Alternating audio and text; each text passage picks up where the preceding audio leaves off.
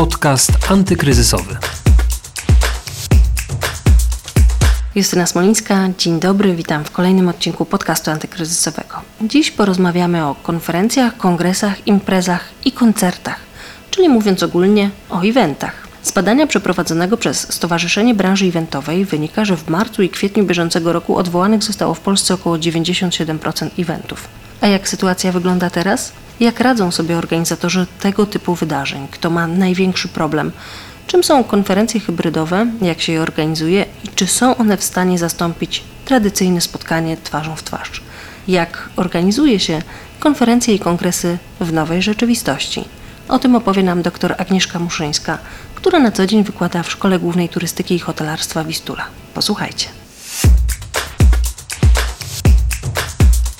Może zacznę od tego, żeby troszeczkę wyjaśnić pojęcie branży eventowej. My tak już się przyzwyczailiśmy, że stosujemy to zagraniczne pojęcie za języka angielskiego event, natomiast to jest wydarzenie. Czyli rozmawiając o branży eventowej, tak naprawdę rozmawiamy o wszystkiego rodzaju wydarzeniach, które sobie tak ogólnie możemy podzielić na te, które właśnie dotyczą tego naszego życia zawodowego, czyli konferencje, szkolenia, kongresy i różnego rodzaju wydarzenia naszej branży, w której pracujemy, oraz te, które dotyczą naszego życia prywatnego, czyli pikniki, festyny, no festiwale filmowe również, ale przede wszystkim śluby, komunie i inne uroczystości rodzinne. Także rozmawiając o sytuacji w branży eventowej, ja bym chciała powiedzieć tak szerzej, dlatego że sytuacja wynikająca z koronawirusa i z obostrzeń, które zostały wprowadzone właśnie dla organizatorów różnego rodzaju wydarzeń, one dotykają tak naprawdę bardzo szerokie spektrum różnego rodzaju przedsiębiorców,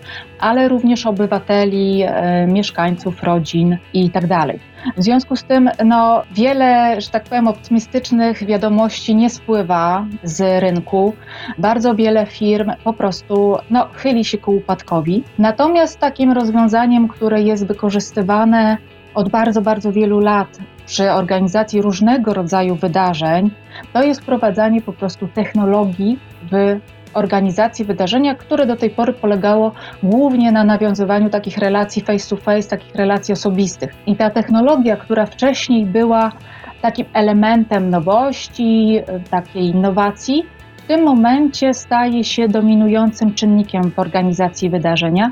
Oczywiście nie przy okazji wszystkiego rodzaju wydarzeń, transmisję online ze ślubów czy z komunii oczywiście można przeprowadzić, no natomiast ciężko oczywiście taką uroczystość zorganizować w trybie hybrydowym, czyli w trybie łączenia tej rzeczywistości online'owej, wirtualnej, w której my jesteśmy teraz, z tymi działaniami, które się dzieją na miejscu wydarzenia w czasie rzeczywistym. Do tych rozwiązań e, technicznych, do tego, jak teraz można zorganizować takie wydarzenie, to za chwilę wrócimy, ale z Pani obserwacji, z Pani wiedzy, które z tych branż czy dziedzin, które z tych firm mogą mieć e, teraz większe problemy? Czy właśnie te, które organizują wydarzenia rozrywkowe, czyli właśnie pikniki, różnego rodzaju wesela, komunie, chrzciny, imprezy rodzinne, czy ta branża, gdzie ta działka, gdzie te firmy organizują jednak wydarzenia służbowe, korporacyjne, czyli konferencje,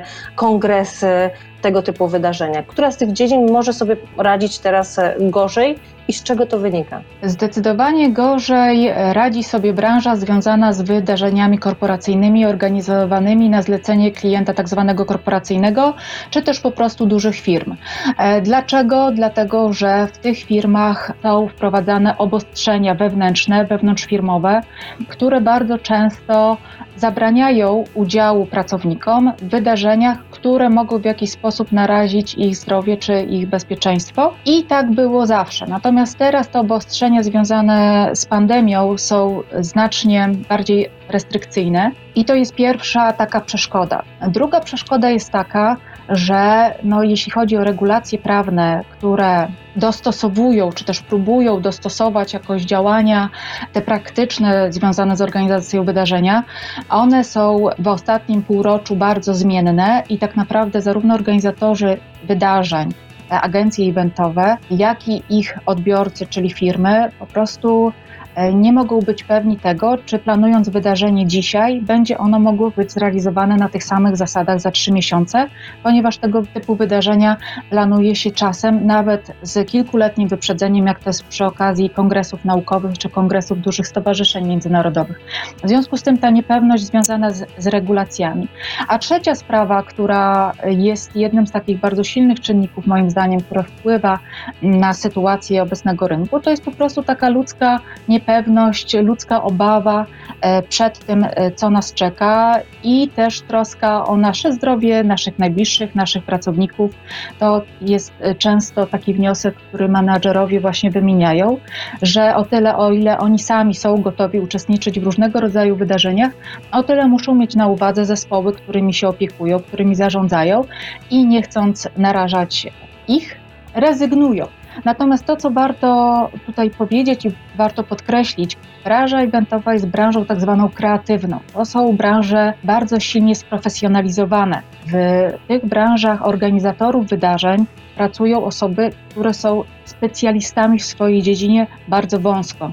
Wynika z tego fakt, że branża eventowa od marca jest gotowa do organizacji bezpiecznych wydarzeń, dlatego że o bezpieczeństwo uczestników dbała już wcześniej. To nie jest nic nowego. Branie pod uwagę właśnie chociażby takich zarażeń, jak infekcje wirusowe czy bakteryjne, to zawsze towarzyszyło nam taka myśl, że organizując kilkutysięczne wydarzenia, no trzeba zadbać, zatroszczyć się o zdrowie naszych uczestników. Rozwiązania, które powodują, że te wydarzenia są bezpieczne, jak dezynfekatory rąk, różnego rodzaju kurtyny, które spryskują płynem delikatnym, takim antybakteryjnym, czy po prostu dezynfekatorem, jak ja to mówię, maseczki na twarzach, pomiary temperatur, takie przekrojowe. To są rozwiązania, które są stosowane od dawna. Również bezdotykowy kontakt, nawiązywanie relacji bezdotykowych, to również się już działo.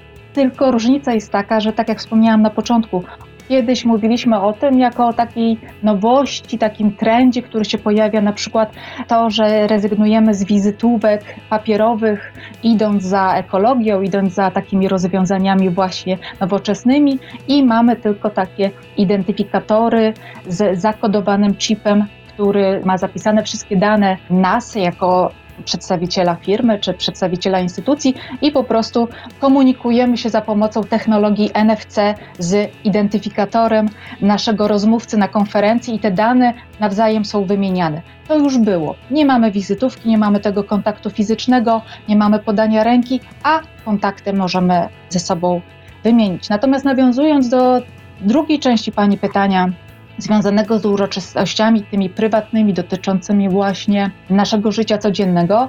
Tutaj sytuacja organizatorów jest troszeczkę lepsza, dlatego że wiemy, że restauracje już działają, kina działają, teatry działają. Różnego rodzaju właśnie wydarzenia plenerowe, tak zwane, czyli na świeżym powietrzu, już się od jakiegoś czasu odbywają. Komunie obserwuję przeniesione z maja na wrzesień również się odbywają. Natomiast to oczywiście wynika z tego, że mamy aurę, która nam teraz sprzyja i część tych wydarzeń może zostać uruchomionych. Najgorszej sytuacji jest branża ślubna, która zawsze jest barwnym tematem e, do rozmów i również do takich medialnych komunikatów, z którymi mamy do czynienia. No i tak się stało, że rzeczywiście o ślubach, przynajmniej z tego co ja obserwowałam w tym okresie wakacyjnym, było bardzo dużo mowy i to w takim kontekście trochę strachu i w takim kontekście negatywnym. Natomiast e, no, ślubów się odbywa znacznie mniej i jest to ogólnie trend, który nam towarzyszy od jakiegoś czasu. Natomiast organizatorzy ślubów również starają się jak mogą i swoich gości zabezpieczają.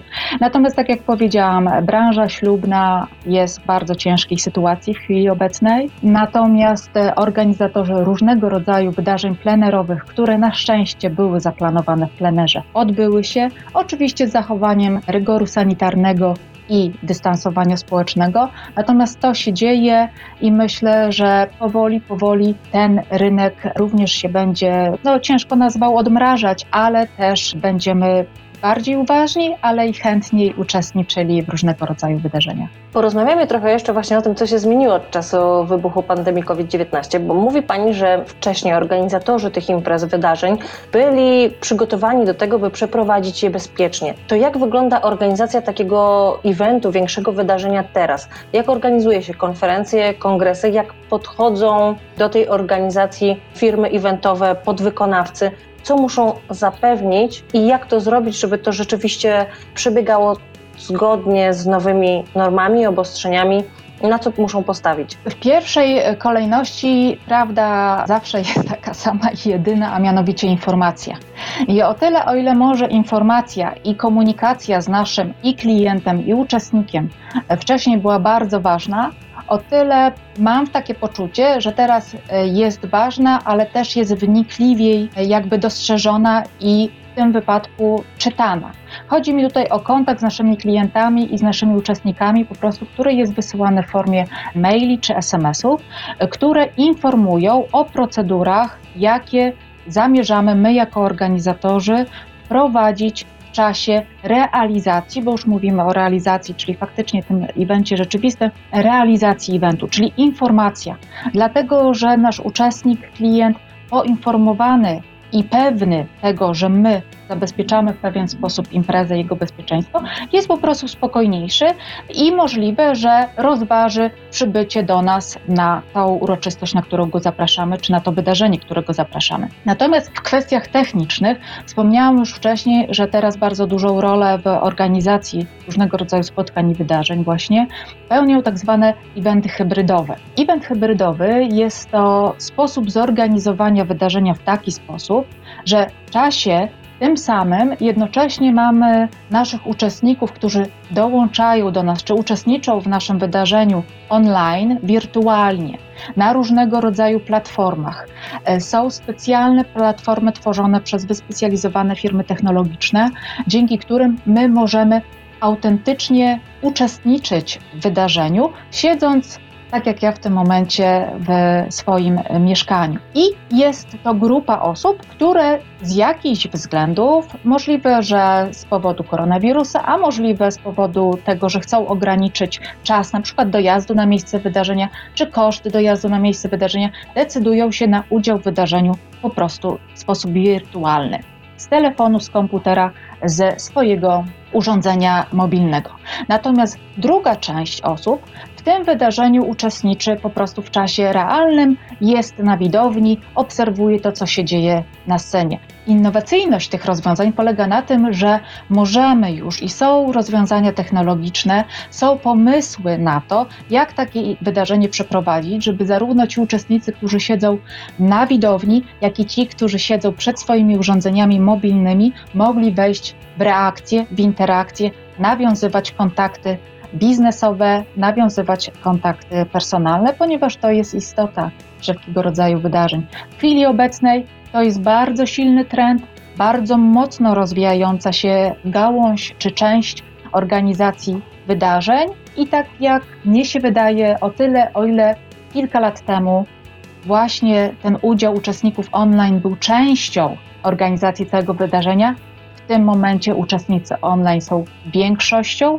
oni są liczniejszą grupą niż ci na widowni, ale myślę, że z czasem, jak sytuacja e, nasza światowa, że europejska, polska, pandemiczna się uspokoi, wyciszy, zapanujemy nad wirusem, wtedy znowu ta część wirtualna przejdzie trochę w mniejszym stopniu, przejdzie troszeczkę się wycofa, natomiast my znowu będziemy się spotykać w dużej liczebności na widowniach różnego rodzaju wydarzeń. Czy mm, myśli Pani, że te nowe technologie zostaną z nami na dłużej? Czy któreś z tych rozwiązań zostanie z nami na dłużej? Czy już zawsze, idąc na tego rodzaju duże wydarzenie, powiedzmy dużą konferencję ekonomiczną, czyli taką, w jakich my najczęściej uczestniczymy, będziemy mieli do wyboru właśnie udział online bądź na miejscu, czy będziemy musieli poddawać się wszystkim procedurom bezpieczeństwa, żeby wejść na teren takiej konferencji, czyli na przykład właśnie mierzenie temperatur, zachowanie jakichś odstępów. Co z tych rozwiązań zostanie z nami na dłużej i co Pani by rekomendowała, żeby zostało z nami na dłużej? Na pewno technologia zostanie, na pewno technologia będzie się rozwijać. Te rozwiązania, o których właśnie teraz wspomniałam, to są naprawdę rozwiązania, które ułatwiają nam w dużym stopniu życie. Podam taki przykład. Jesteśmy na bardzo dużym wydarzeniu, ale jest to wydarzenie, w którym uczestniczymy w ramach naszego życia zawodowego. Często bardzo jest tak, że uczestnicy no, nie mogą skoncentrować się tylko i wyłącznie na tym, co dzieje się w tym czasie na scenie, muszą jednocześnie robić coś innego, żeby innym nie przeszkadzać, po prostu wychodzą z widowni, udają się do miejsca, gdzie mają ciszę i spokój. No i co się dzieje? Jeśli tylko ktoś ma podzielność uwagi, może jednocześnie na swoim urządzeniu mobilnym obserwować to, co się dzieje, nie traci nic z tego, co się dzieje na tej głównej scenie i jednocześnie załatwić sobie odpowiedź na maila, który jest pilny, czy inną sprawę związaną właśnie z życiem zawodowym. To jest taki najprostszy przykład, który mi w tym momencie przyszedł do głowy. Rozwiązania technologiczne, hybrydowe dają nam w dalszej kolejności możliwość uczestnictwa, czy jako prelegent, czy jako mówca, czy jako uczestnik w wydarzeniach w sposób zdalny, w momencie, kiedy nie mamy czasu dojechać na wydarzenie, a czas dojazdu jest długi, z jakiejś przyczyny komunikacja jest utrudniona, bo nie ma lotu, nie ma połączenia, które by pozwalało nam sprawnie dolecieć na miejsce, oszczędzając jak najwięcej czasu. Wtedy możemy się dołączyć jako prelegent czy jako uczestnik do takiego wydarzenia w hybrydzie. Także moim zdaniem te rozwiązania na pewno pozostaną, tylko tak jak powiedziałam, będziemy wykorzystywać najróżniejszego rodzaju technologie, aplikacje, strony internetowe, które już się pojawiają w bardzo różny sposób i na pewno będą one coraz ciekawsze. Natomiast jeśli chodzi o te rozwiązania związane z bezpieczeństwem fizycznym, czyli teraz e, powiedzmy sobie chwilę o tym, co się dzieje wśród uczestników, którzy są realnie, są w czasie rzeczywistym, czy na widowni, czy na scenie jako mówcy. Proszę Państwa, taka analogia mi się nasuwa w tym momencie. Kilka lat temu, to już było dawno, ale zmieniły się wytyczne dotyczące bezpieczeństwa na lotniskach. Ograniczania liczby płynów, które możemy wnieść na pokład samolotu, czas, w jaki musimy spędzić przed odprawą, kiedy odprawy stały się po prostu bardziej szczegółowe, bardziej dokładne, odprawy bezpieczeństwa. Ten moment był dla nas wszystkich osób podróżujących, czy w celach biznesowych, czy w celach prywatnych. To był taki moment, o którym bardzo dużo się mówiło. Bardzo często tutaj turyści czy podróżni utyskiwali na ten wydłużony czas oczekiwania właśnie i odprawy, i tą szczegółowość, to, że były te płyny, kosmetyki e, paniom zabierane na lotniskach. Natomiast w tym momencie, po tych kilku latach, już tak się do tego przyzwyczailiśmy, że w ogóle na to nie zwracamy uwagi i jest to dla nas oczywiste. I myślę, że jeśli chodzi o te rozwiązania dystansu społecznego i rozwiązania związane z powiedzmy ograniczaniem rozprzestrzeniania się różnego rodzaju wirusów i bakterii, to są rozwiązania, które również pozostaną, dlatego że one nam w żaden sposób nie szkodzą.